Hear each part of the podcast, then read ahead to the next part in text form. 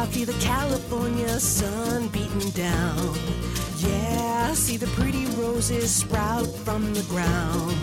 You hear voices whisper through the mission walls, louder than all the kids and the parents' cell phone calls. If you stop to listen,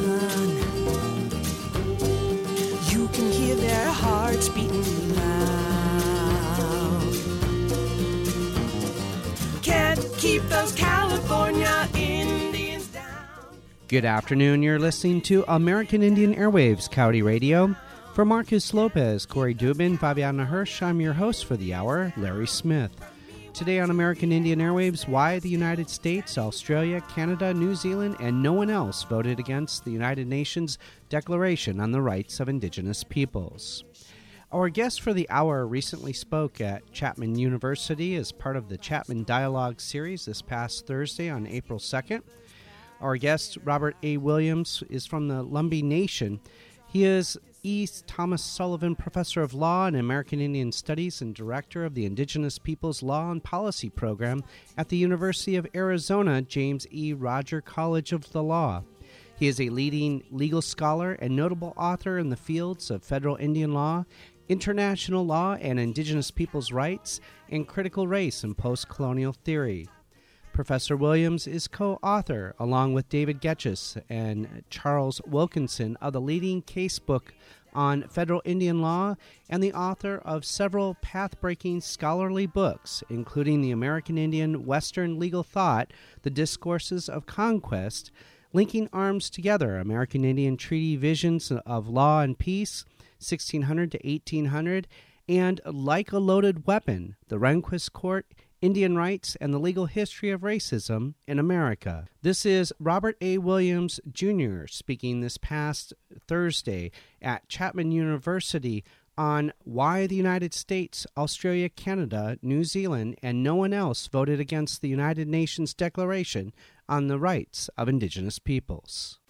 The uh, title of my talk, uh, Why Australia, Canada, New Zealand, and the U.S., and nobody else voted against the UN Declaration on the Rights of Indigenous Peoples, uh, refers to uh, a document, a text that was passed by the United Nations in September 2007, the result of about 25 years of work of lobbying and knocking on doors in Geneva and and New York at the United Nations uh, to get this declaration on the rights of indigenous peoples passed.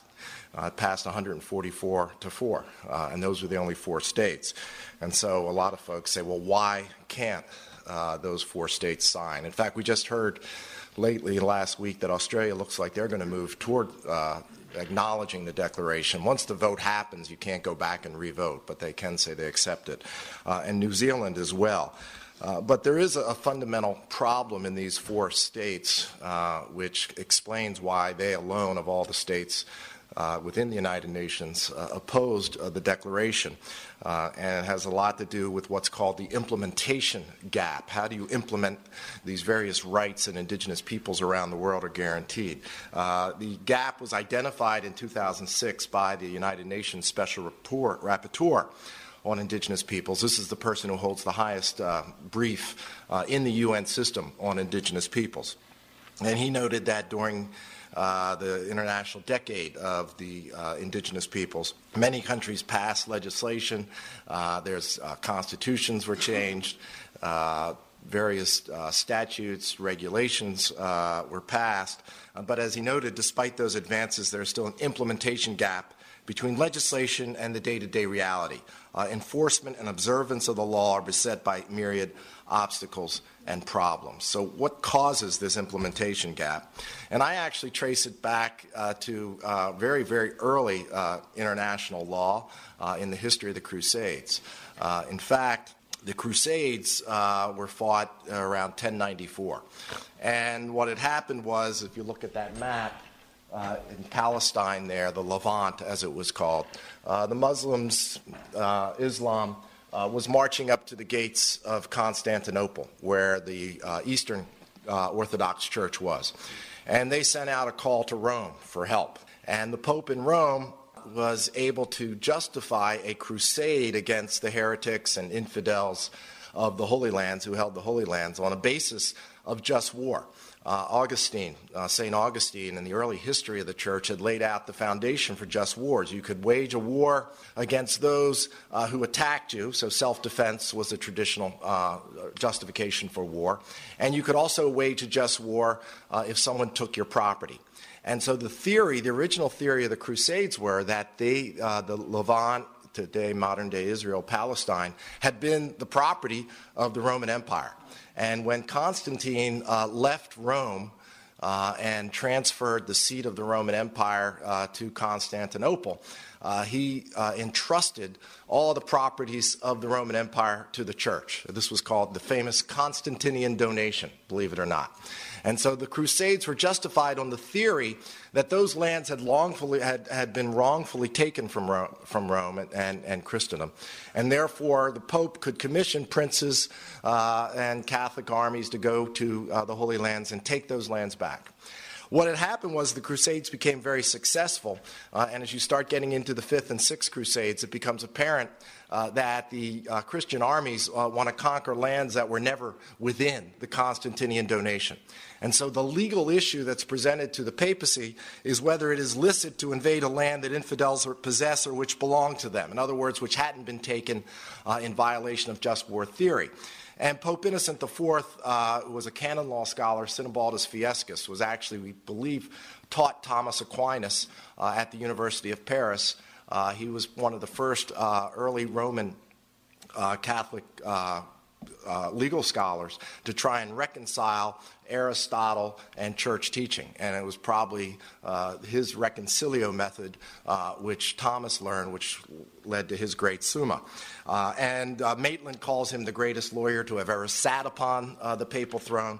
And he addresses this question by saying that the Pope has jurisdiction over all men and power over them in law but not in fact, so that through this power, basically, the Pope uh, can wage war against those who violate the law of nature, natural law uh, what we would today regard as, for example, international human rights law.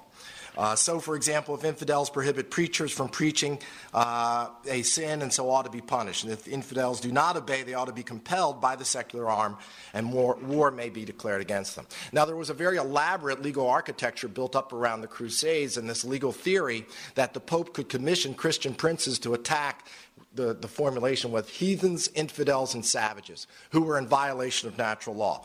And in fact, it carries over uh, into the, the 1400s. Africa in the mid 15th century uh, is donated to Portugal because the Portuguese king agreed to go and bring the heathens, savages, and infidels who lived in Africa uh, to Christianity uh, and to a settled and quiet government and to civilization. And so by the papal bull Romanus Pontifex in 1452, the Pope donates all of Africa to Portugal. This leaves Spain out of the picture, so when Columbus approaches Ferdinand and Isabella in the 1488 and says, uh, Well, you know, the Pope gave away Africa to your rival on the, the Iberian Peninsula, uh, Portugal. Maybe uh, you might want to give me three ships and see if I can find some lands occupied by heathens, infidels, and savages as well. And it took four years, uh, and a, a, junta of priests and, and, canon lawyers decided that if Isabella and Ferdinand financed Columbus and if he sailed west as far away from Africa as possible, if he discovered any heathen infid- and infidel occupied lands, that he could claim them for Spain. So Columbus sails to what is probably the Bahamas. He sees the Arawaks. He describes them as heathens, infidels, and savages, as people who go around without any clothes, have no money. Uh, they run away from the Spaniards when the priests try and tell them about the, the Holy Catechism, uh, but they do seem well disposed to embrace the Christian faith. And so Columbus returns back uh, to uh, Spain. Before he can even get back to Spain, he's, he's stopped uh, by the Portuguese in the Azores. Ferdinand finds out that he's made these discoveries and sends an emissary to Rome. And the Pope in Rome at that time, uh, Pope Alexander VI, is actually a member of the Spanish Borgia family, Rodrigo Borgia, the infamous Borgias of the Renaissance. Uh, and Ferdinand had succeeded in putting him on the papal throne. And so Alexander obligingly issued a papal bull granting the entire New World to Spain by virtue of Columbus's discoveries. And you can see it's that same medieval legal justification for taking lands possessed by non Christian peoples Uh, and you notice at the end there with this proviso, none of the islands and mainlands found and to be discovered and to be discovered be in the actual possession of any Christian prince or people. So this was the rules. This was the rules of international law as we understood it. Most international law scholars, in fact, point to the development of European imperialism in the 15th and 16th century as the beginning of the international legal system, and it was built upon this idea that non-Christian, savage, infidel peoples had lesser rights than Europeans. In fact, all of the European colonial powers established their claims to dominion and sovereignty in the New World on the basis of this idea that Christians had superior rights over those peoples who violated natural law. So you can see the English built their uh, 13 colonies on the Atlantic coast, uh, Spain uh, and France all based their claims on this idea that they had discovered lands occupied by these types of inferior societies. Now, what's interesting is if you compare what's going on in Europe at the same time as this legal architecture for the diminished rights of Indian people, of indigenous peoples, is being developed. Uh, again, most international law scholars point to the Peace of Westphalia uh, in the mid 17th century as establishing the modern international law system. You can begin to see that the borders that were drawn up by that treaty remain pretty stable, define most of Western Europe. And the fundamental principles this was the treaty that ended the wars of religion, which had torn Europe apart. Uh, for over a century. Uh, but the fundamental principles are exactly the opposite of what Europe is doing in the New World, very asymmetrical, as we might say. Uh, the treaty recognized the sovereignty of nation states and the fundamental right of political self determination between European peoples. And of course, as for indigenous peoples, there was no recognition of either of those uh, rights of sovereignty or political self determination. Uh, legal equality between nation states is recognized by that treaty. Uh, there's no equality given whatsoever to lands uh, and dominions that are occupied by indigenous tribal peoples. The treaties that are negotiated between European states are regarded as international documents. They have international legal standing, whereas the treaties that are negotiated by European powers in the New World are simply regarded as expedients uh, to facilitate expansion and colonization. Uh, and then non intervention of one state in the internal affairs of another state. Uh, what you have, the experience in, in the New World, of course, is European colonial powers totally controlling and dominating uh, the political lives of those pe- peoples they bring under their dominion.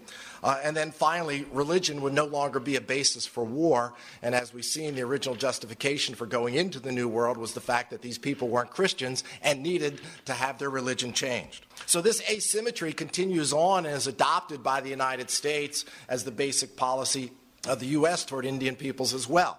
Uh, in the famous case of Johnson v. McIntosh in 1823, Chief Justice Marshall writes the following the, the, issue is whether or not Indians had property rights. Uh, so that they could sell their lands to whomsoever they pleased? Did they have sovereignty and dominion over their own property?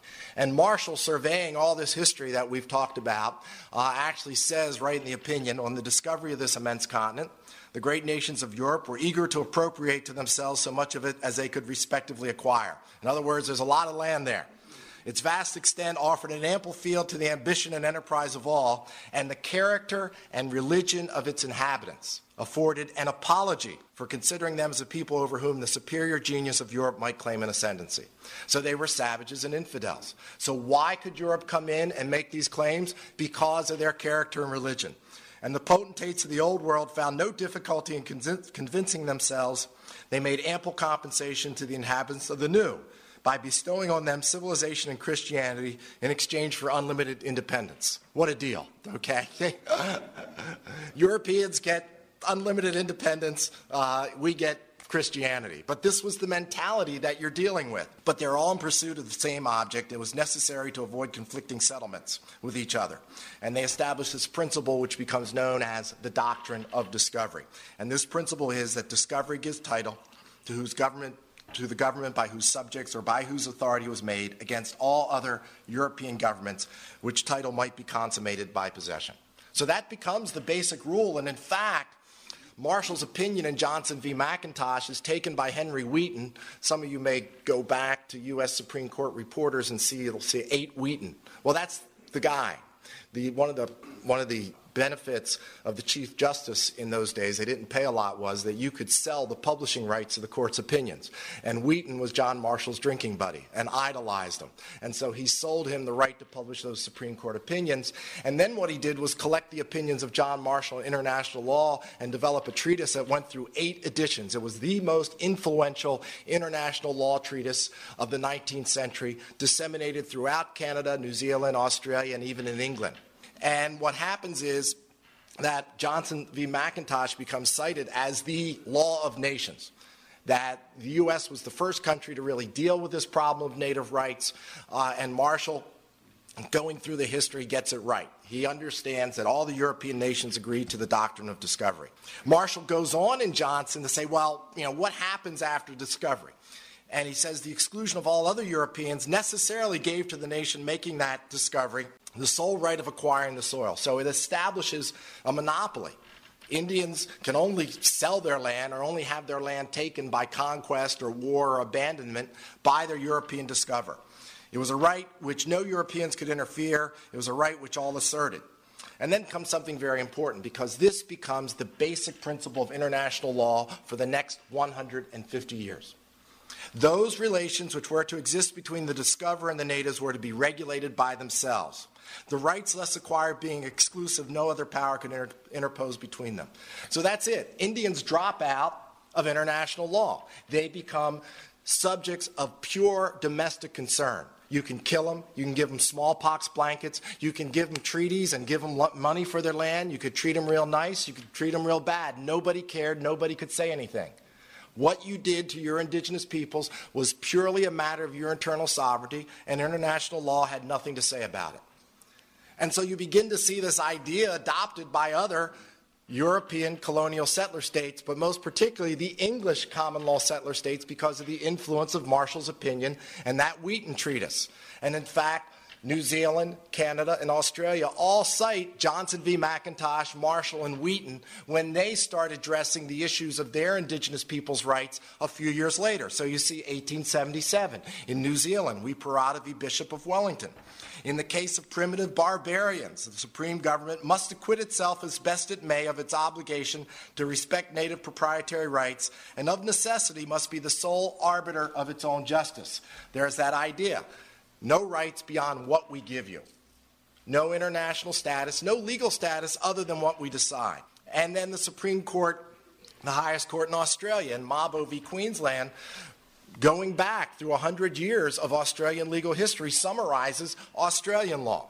The great voyages of European discovery opened to European nations the prospect of occupying new and valuable territories that were already inhabited. To these territories, the European colonial nations applied the doctrine relating to acquisition of territory that was terra nullius, nobody there. In Australia, they thought the Aboriginal peoples were so uncivilized and so savage that they had no system whatsoever of property. They just roamed over the land like kangaroos. And so they legally designated Australia as terra nullius, nobody there. Various justifications for the acquisition of sovereignty were advanced. The benefits of Christianity and European civilization had seen, been seen as sufficient justification, and they cited me. I've never been cited in a U.S. Supreme Court. When I get cited in the circuit, it's usually CF. You know, I'm the CF guy. So, so it was nice to get cited and somebody actually pay attention to what you write. But the point is, that you can begin to see this common pattern in these English common law settler states, which all inherit the doctrine of discovery. The Spaniards don't have the, don't have the same English common law approach. They're a civil law system. The king owns everything. The king owns everything from the center of the earth to the sky, and he gives you titulo. He gives you a title. He gives you a grant. And what the Spaniards actually did was usually give communal land grants to the pueblos, for example. Uh, here in the rancheras, in some instances, you would have some gubernatorial land grants. And so there is a titling system in many of the Spanish and Portuguese derived colonial societies. You never had that in the English common law. Basically, English common law comes in, wipes out all native rights, and starts over by defining these diminished rights. And this was the situation up until post World War II. And then you had the Holocaust, and then you had Eleanor Roosevelt, and then you had a recognition that not recognizing the rights of minority peoples causes difficulties. Lots of instability. Maybe we should do something about it. And I tell my students this, you know, I say, what was the purpose of the UN? uh, to secure world peace, uh, to coordinate global action. No. It was to manage decolonization. That was the primary purpose of the UN. I know because Louis Sohn was my teacher at Harvard Law School and he was there. And the biggest concern was that England, that France, that all these countries had just gotten their brains beat out in World War II. They were going to need the Marshall Plan to reconstruct their entire economies, and they had all these colonies sitting overseas. They wanted to get out of the colonization business really bad, but they wanted to do it in a way that was ordered and structured and would protect their nationals who had invested money in there so that the World Bank could finance loans to help capitalize purchases by these new governments. And so the UN sets up a decolonization process to give an orderly transition to these, new, these uh, newly liberated states. And countries are asked uh, to list which uh, various of their colonial possessions would be put into the United Nations decolonization process. So, for example, Hawaii is put into that process.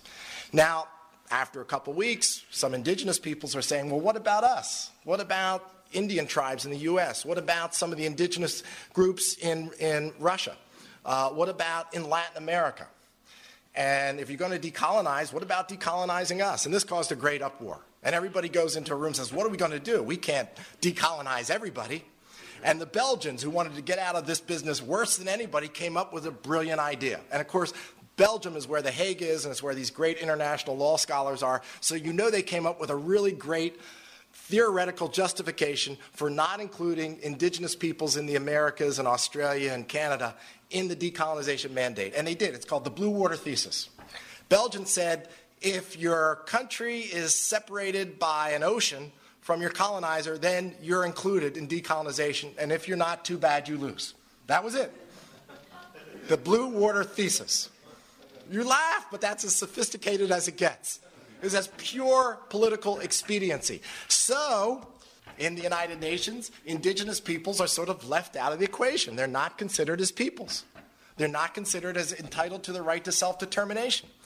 And everything is going along swimmingly for about 20 years. And then in the late 60s, early 70s, you begin to get the birth of large multinational corporations exploring for energy resources. And this map shows you the uh, dotted areas the, so the, the, the pink dots are areas uh, where indigenous peoples are, and the hatched areas are areas where you have energy exploration. And so, what's happening, particularly in many of these areas where indigenous peoples have not been colonized in Latin America, in Canada, in North America, throughout Africa, for example, where there's still a large number of indigenous tribal peoples, uh, they're beginning to find that the lands they had traditionally lived on that nobody wanted are now becoming subject to international energy exploration. You're getting relocation, you're getting dam projects, major dam projects. Indigenous peoples like to live near rivers. And so when you get the World Bank coming in to finance a large dam, it tends to affect indigenous peoples. And particularly in countries um, where you had these indigenous populations who had never had their land rights secured, uh, they were having real problems. And so they begin going to the UN. And they begin to say, well, what about us? You know, how come we're not protected from this type of development? How come our human rights aren't protected? And what they're told at the UN at first is, well, you know, you're not peoples. So that Article 1 thing there in the UN Declaration of Human Rights, in the International Covenant, in the Charter, which says that all peoples have the right to self, you're not peoples. Okay? Um, in fact, so you don't have uh, this right to determine your political status and freely pursue your own economic, social, and cultural development. That just applies to nation states. You guys got to go through Article 27. You're a minority.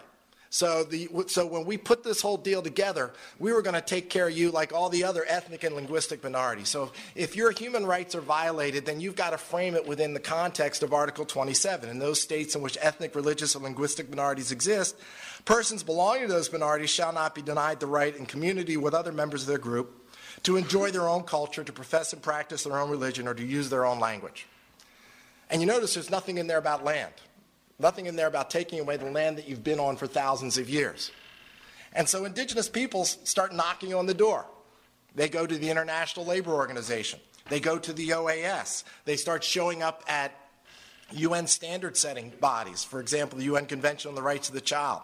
They start pressing on ECOSOC to establish a working group on indigenous peoples. And what they're saying in all these forums is the same thing your rules aren't working for us. We are getting slaughtered. We are getting dispossessed. We are losing our culture. We are being subjected to genocide. And your wonderful individualistic human rights charters, which protect free speech and freedom of religion and all that other stuff, is great for you, but it's not working for us. And they talk long enough, and guess what? These folks start getting it.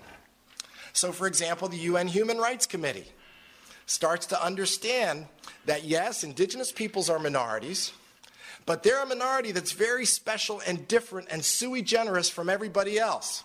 And so when they come to us making Article 27 claims, there's something we have to recognize with regard to the exercise of the cultural rights protected under Article 27. The committee observes that culture manifests itself in many forms, including a particular way of life associated with the use of land resources, especially in the case of indigenous peoples. The light goes on. We get it. That right may include such traditional activities as fishing or hunting and the right to live in reserves protected by law, to be protected by the state, to fish and hunt, to practice all those traditional activities which Europeans condemned you as being primitive. Fishing and hunting, you mean we have to protect them in doing those things? We want to move them into the cities and get them working in factories. We want to get those lands for development. No, because if you do that, you destroy the culture. And we think that's a violation of human rights. And then other UN bodies, the UN body Committee on the Elimination of Racial Discrimination. So, what you're beginning to see is a transformation of this idea of discrimination against indigenous peoples taking a unique and sui generis form. In many regions of the world, indigenous peoples have been and are still being discriminated against and deprived of their human rights and fundamental freedoms. They have lost their land and resources to colonists. So here you begin to see the term human rights combined with this idea of loss of land, and you can begin to see that a jurisprudence is beginning to develop, a set of standards, an idea of moving toward different types of policies. Consequently, the preservation of their culture and their historical identity has been and still is jeopardized. And so the UN CERD Committee calls on all its member states to recognize and protect the rights of indigenous peoples to own, develop, control, and use their communal lands, territories, and resources. And so that's what the special rapporteur was referring to in the decade of the world's indigenous peoples as indigenous peoples were starting to raise consciousness around this idea of the unique relationship between a land based culture and cultural survival and human rights, states begin to pass laws. States begin to amend their constitutions. States begin to create protected reserves in which traditional lands are demarcated and delineated and protected from encroachment. And so then you get all this leading up to the United, Declaration, United Nations Declaration on the Rights of Indigenous Peoples. Finally, in 2007, after working for 20 years, after knocking on the door, Indigenous peoples finally got a declaration which announced they're fundamental human rights, and it's much different from any other international human rights declaration you'll ever read. It's very much focused on cultural survival, articulated around the principle of traditional lands. So, Article 26 Indigenous peoples have the right to the lands, territories, and resources which they have traditionally owned, occupied, or otherwise used or acquired. You notice no titulo there, no title, no land registration. If you've been on there for time immemorial, it's yours. The state has to recognize it. They have the right to own, use, and develop and control the lands, territories, and resources they possess by reason of traditional ownership. So notice how in international law now, indigenous peoples prove their title, prove their right. They prove it by showing they've been there forever, which is usually not that hard. And you're listening to American Indian Airwaves Coyote Radio, Robert A. Williams on why the United States Australia, Canada, New Zealand, and no one else voted against the United Nations Declaration on the Rights of Indigenous Peoples. We're going to take a short break, and we'll be right back.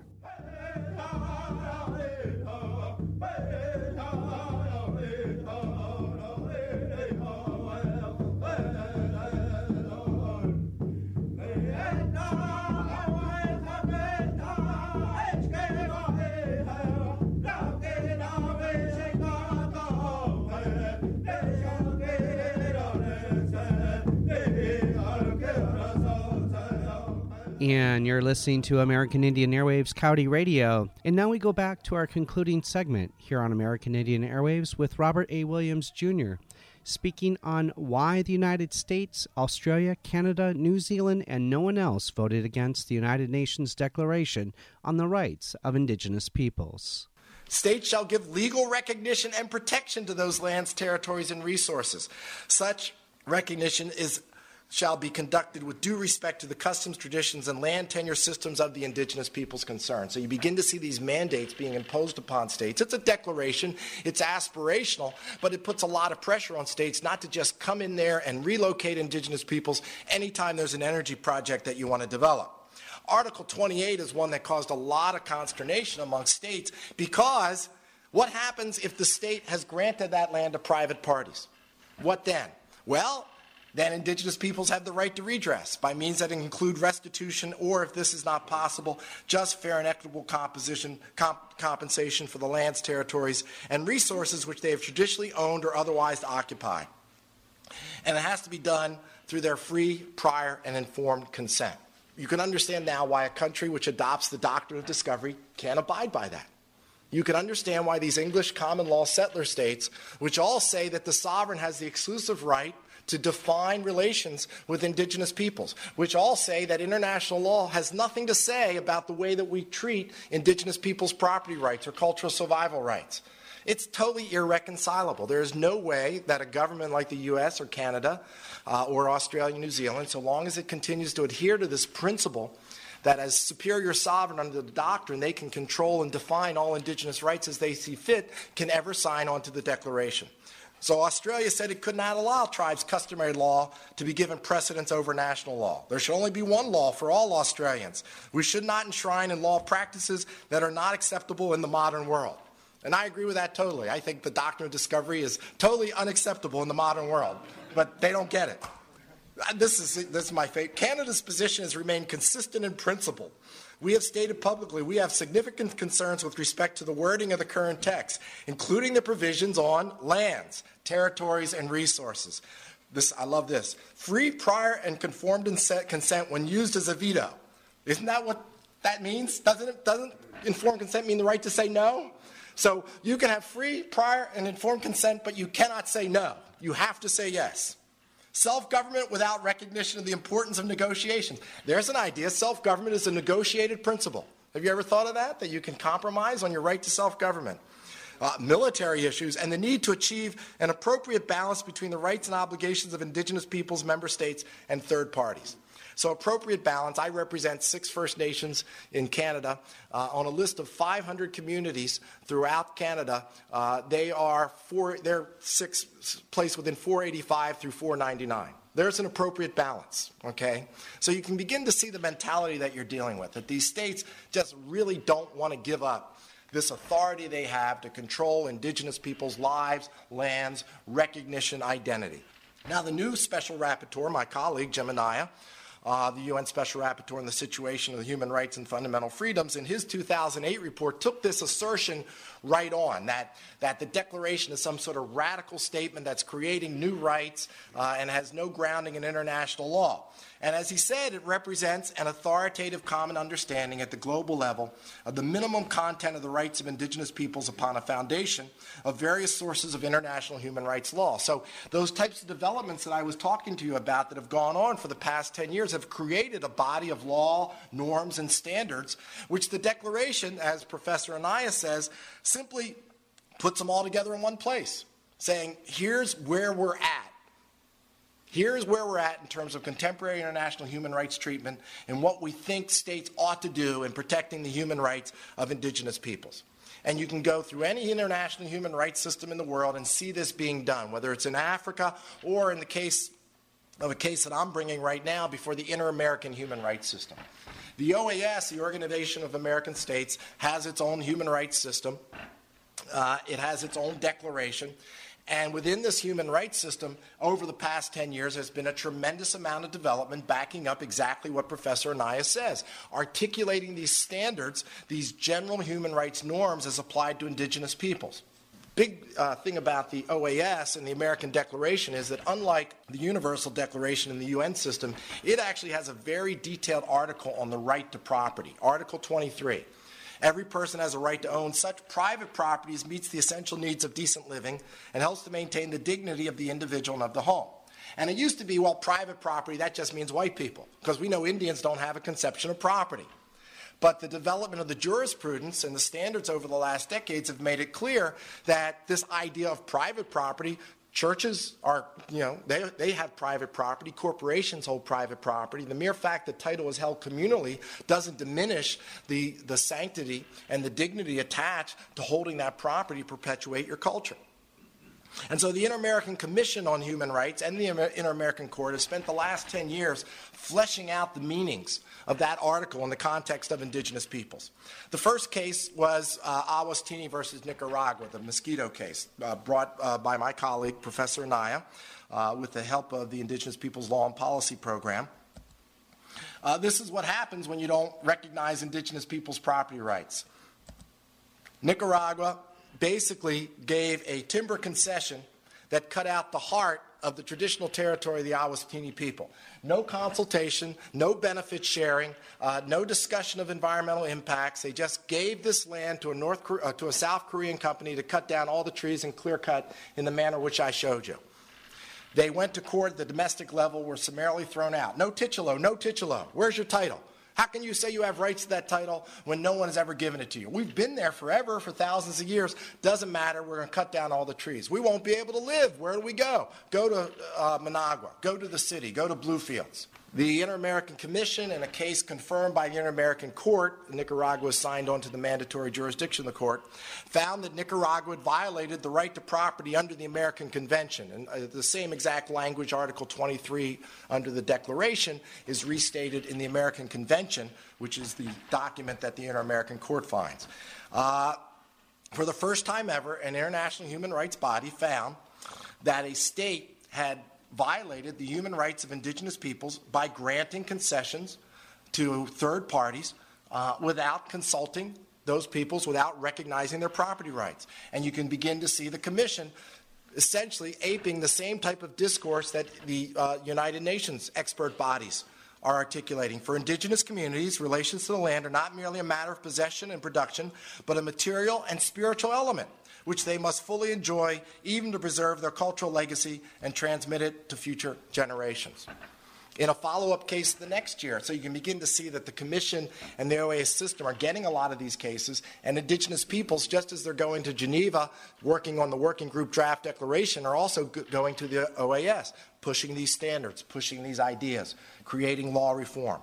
In the Dan case, uh, Mary and Carrie Dan, my clients now, um, Western Shoshone women who were in the United States and Nevada, uh, and essentially had never had their land titled, but had uh, used the land in traditional fashion, herded their cattle there, grazed their horses. And the BLM, Bureau of Land Management, says, You have no rights to be here, and starts impounding their horses. And so they lose at the U.S. Supreme Court, the court citing the doctrine of discovery. You guys don't have any rights under U.S. law, too bad. They go to the Inter American Commission, and the Commission says where property and user rights of indigenous peoples arise from rights existing prior to the creation of the states, then indigenous peoples have the right to recognition by that state. And most importantly, if it's lost at the bottom there, it also implies the right to fair compensation in the event that such property and user rights are irrevocably lost.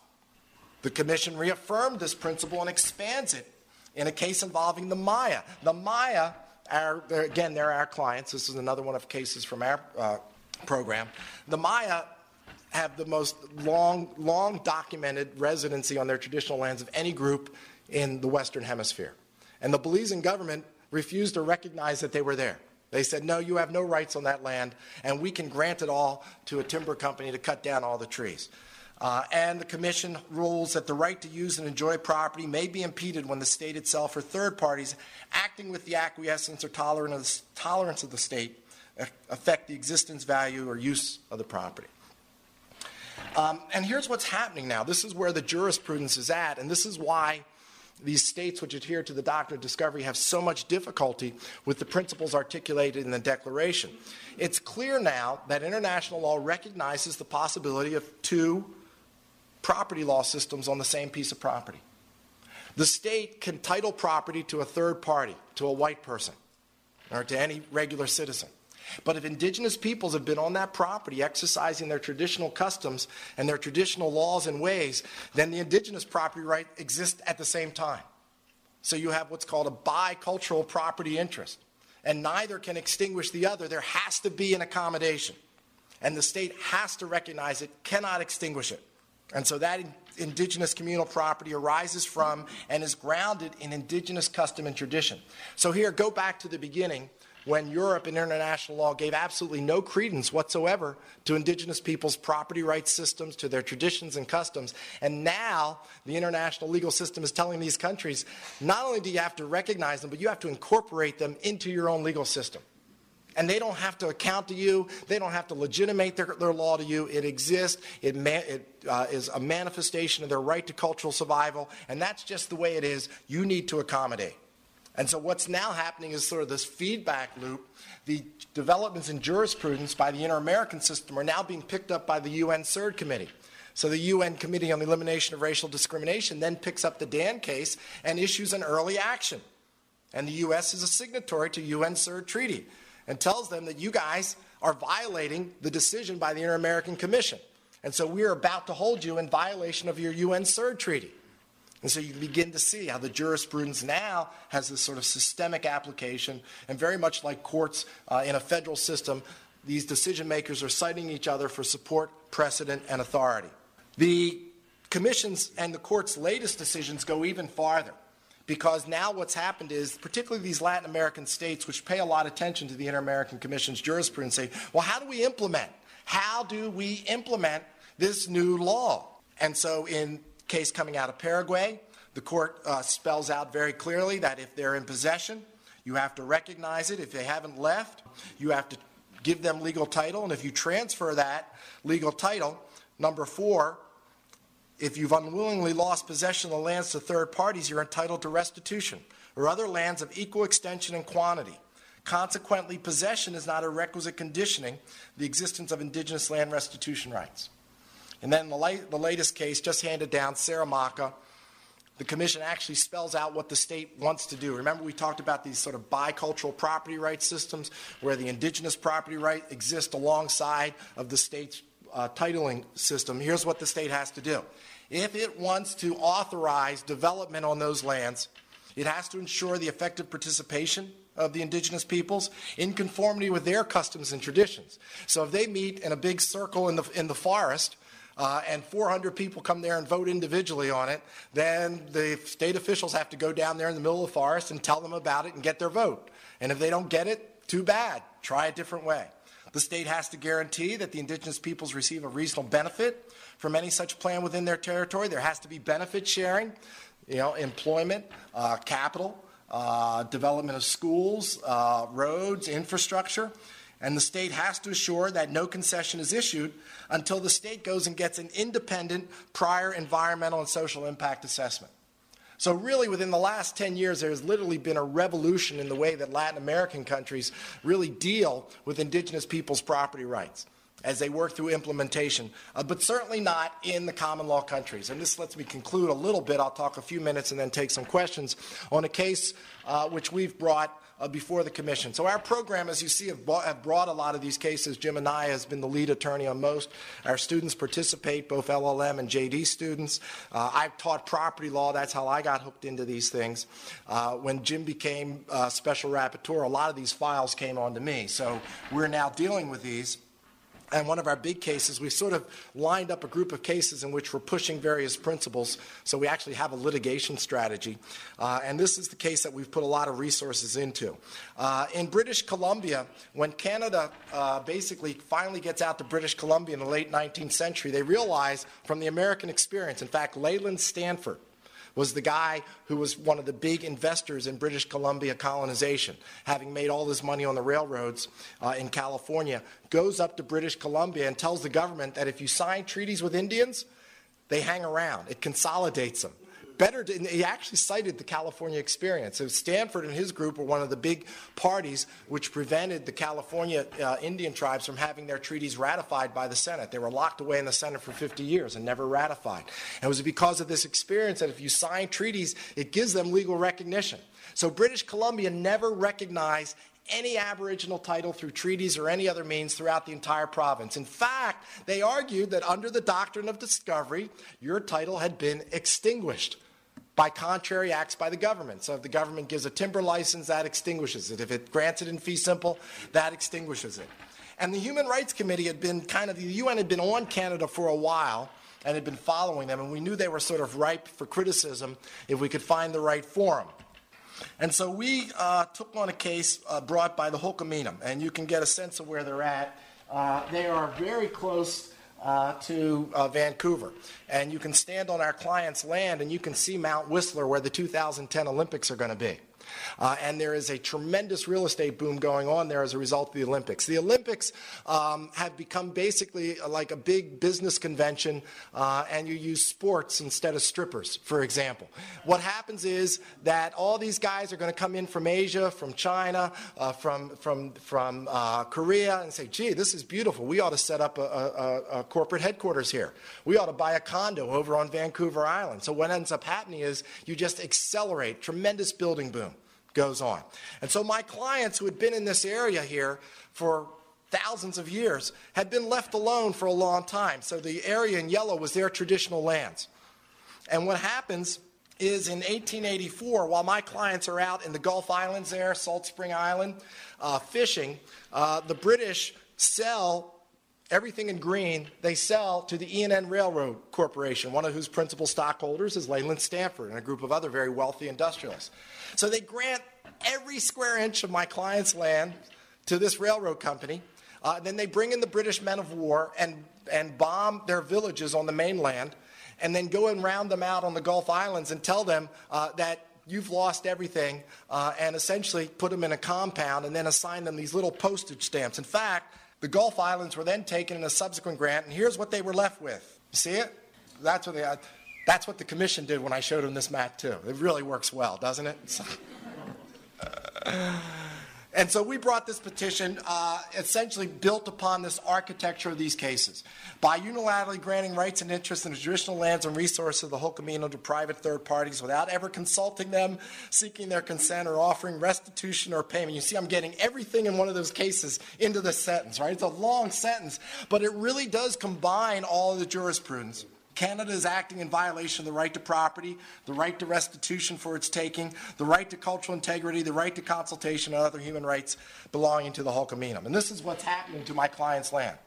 This was a Google picture taken about six months ago, and you can see the bare areas are areas that have been subdivided. So these are areas where you have elk corridors, uh, there's a river there, salmon. Uh, one of my elders testified the commission, went on to one of these properties and found 45 different medicines, traditional healing, uh, spiritual bathing, uh, and it used to be all green. But what's happened in the last 10 years, you can see these bare areas they just come in and clear cut it because it's privately owned. And if you're a private owner in Canada, you can cut down all the trees and do whatever you want with it.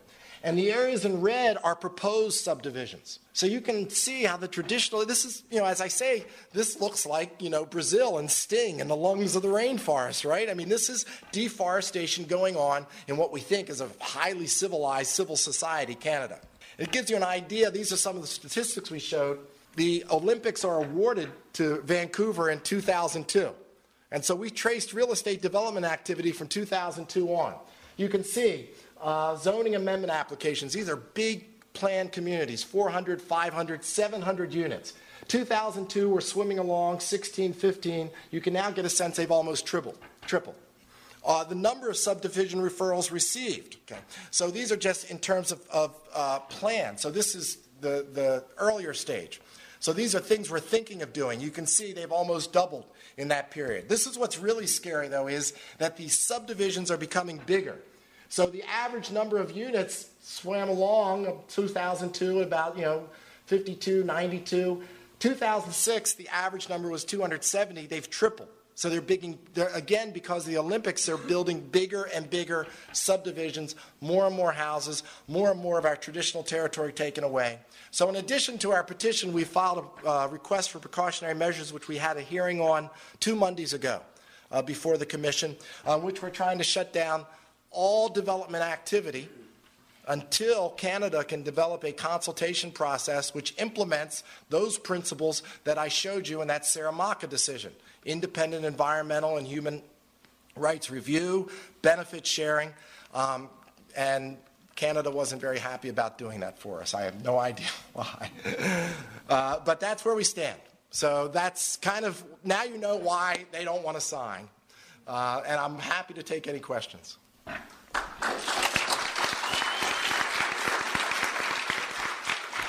I was at the Civil Rights Commission in the late 1980s when we dealt with Indian Civil Rights Act, Indian Child Welfare Act cases. Article 23 talks about the right of private property for individuals. And that, of course, runs afoul of the kind of, or, or into, into tension with the communal property rights. Right. And so, a, a couple of examples. Um, somebody says, you know what, that, that's all well and good, but I, I'm going to choose my U.S. citizenship over my tribal citizenship. I want to get off the reservation. I want to have my kids on U.S. soil and reject that. The Indian Child Welfare Act lets the tribe make, make um, and, and so there's another aspect of international human rights law that requires recognition of those individual self-determination claims that may be distinct from the, the communal tribal claim. Yeah. And, and how do you deal with that? And then the, the second aspect of this, uh, I, I really appreciated your comment about um, the U.S. recognizing tribal rights, uh, property rights, better than, than almost Right. anybody else. Um, but there's an aspect of uh, one of the uh, UN provisions you put up that talks about uh, informed consent as a way of looking back. Right. It clearly was not informed consent when we sold off Manhattan for 24 bucks. Yeah. Right. Although that may be high compared to what's going on in Manhattan today. I don't know. Yeah. Right. Um, uh, it, is the reason the U.S. won't sign that because of concern about that language, letting it unravel some of the infrastructure that's already there? One of the there. big, uh, again, the U.S.'s stated concerns, one of them has to do with recognition. Uh, there's a lot of language in the Declaration which imposes on states the obligation to recognize indigenous peoples. And the U.S. has always maintained that it recognizes tribes through treaty, statute, or administrative um, procedure called the Federal Acknowledgement Process, and they don't want to give that up. So they don't want anybody with an extra battering ram. Uh, they're also somewhat concerned about. Uh, whether or not they keep on saying the word balkanization, that if you recognize this right to self determination, it's going to lead to balkanization and, and weaken their plenary authority. So, um, but that's, they've never gotten much beyond that. And it was the Bush administration. We've gotten signals from the Obama administration that they are going to sign on, particularly now with Australia um, and New Zealand coming on. Um, but so, other than the recognition issue, there isn't all that much. Honestly, if you go through the declaration, um, a lot of what's in there is already recognized in U.S. law. Now it's a problem of implementation. And again, informed consent. We had a great informed consent case uh, in Arizona uh, where a university researcher went to the bottom of the Grand Canyon with the Havasupai tribe and told them, well, you have high diabetes. Let us take some of your blood uh, and we'll figure out why. And they signed a consent form which said that that blood could be used for the human genome product project. And you talk to people at the bottom of the Grand Canyon, Havasupai, they didn't know what the Human Genome Project is. So again, what is informed consent? With your example, when you know the, the energy company comes in there with this great looking deal with benefit sharing, and everybody says, "Yeah, we're poor, let's do it," and then some environmental groups say, "Well, they're not telling you this, they're not telling you that." So what what counts as informed? And that is an issue for the U.S. government. They have a government to government relationship, and they want to assume that when an elected tribal government says, "Yeah, you can do a timber license here, yeah, you can mine for uranium," that that deal's going to stick. That some traditional elder who says, Well, I was out in the boonies and nobody told me, and I don't vote in tribal elections anyway because they're all Lutherans, as one of them once told me. You know, many of your tribal governments are the more assimilated elements of the tribe, and the traditional people have nothing to do with it until they see the bulldozers out there. So that's one of the problems.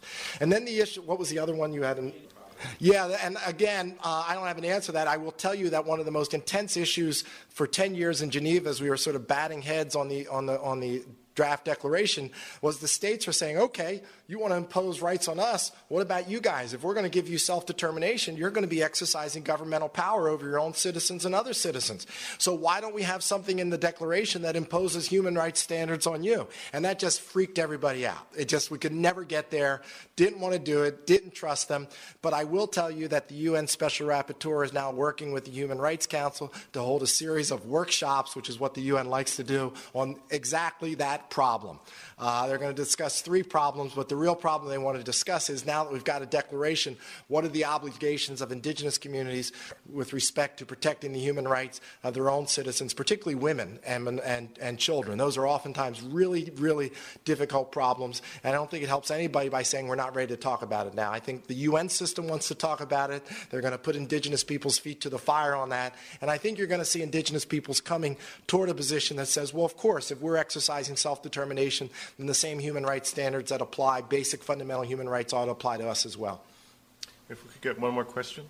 Oh, I, I had a question for you, Rob. It might be slightly redundant, but uh, about 60% of the indigenous population lives in urban environments, and I was curious um, how should that population implement DRIP? And for the 95% of the settler society, what is their responsibility to DRIP? Oh, well, well, in the U.S., I mean, I don't even have law students who know anything about international law. So, you know, not much, U.S. society doesn't know much about international law. Uh, as for urban India, you know, the urban indigenous situation, I can give you, there's some, some parallels which kind of show us how fraught this is with danger. Uh, in New Zealand, the Maori were able to renegotiate uh, to essentially get a large percentage of the national fishery, 40% of the fishery. And the Maori started dividing it up amongst the iwi, the tribe out there in the boonies.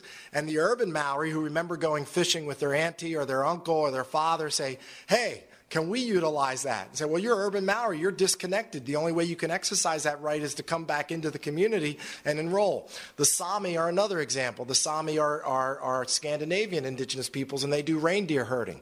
And to be a Sami is to be a reindeer herder. If you, if you don't reindeer herd, you're not a Sami. Well, the Sami have passed regulations which say if you don't live out there on the tundra, you know, if you're in Oslo, too bad. You know, living it up and living the good life. To be a, get a reindeer license, you've got to be in that community. And so that becomes a real problem. And I'm not sure. I think, you know, one example that I would, would point to is the, is the example of East Coast tribes, which have been recognized, which get a land base, and then which have fabulously successful casinos, and they see their their enrollment numbers increase from 100 to 1,000. More people move back. And I think, particularly for indigenous peoples who are one or two generations removed, who have the auntie, who have the grandmother, who remember the stories, who visit the community, that, you know, the only reason you're not there is your parents couldn't find work. And now that there are jobs there and you have this culture that has this ability to sustain itself, I think it's that movement back to the reservation that we're seeing in a lot of the more successful tribes, uh, which kind of holds the answer to your question. The moment of silence is over. And that was noted and distinguished Indigenous legal professor Robert A. Williams Jr. He spoke this past Thursday at Chapman University as part of the Chapman Dialogue series on why the United States, Australia, Canada, New Zealand, and no one else voted against the United Nations Declaration on the Rights of Indigenous Peoples. And that concludes our show for today here on American Indian Airwaves County Radio. I'd like to remind our listeners that American Indian Airwaves is produced out of the studios of Burnt Swamp Studios in Long Beach, California, and Coyote Radio in Goleta, California. American Indian Airwaves Coyote Radio is also based out of KPFK in Los Angeles, California, and would like to thank our listeners throughout the Southern California region, as well as WCRS in Columbus, Ohio. For Marcus Lopez, Corey Dubin, Fabiana Hirsch, I've been your host for the hour, Larry Smith. Until next time. For the innocent you can't justify why your freedom manifests on their graves. And the blood never comes clean from guilty minds, nor the hands that hold the chains. In a rhythm of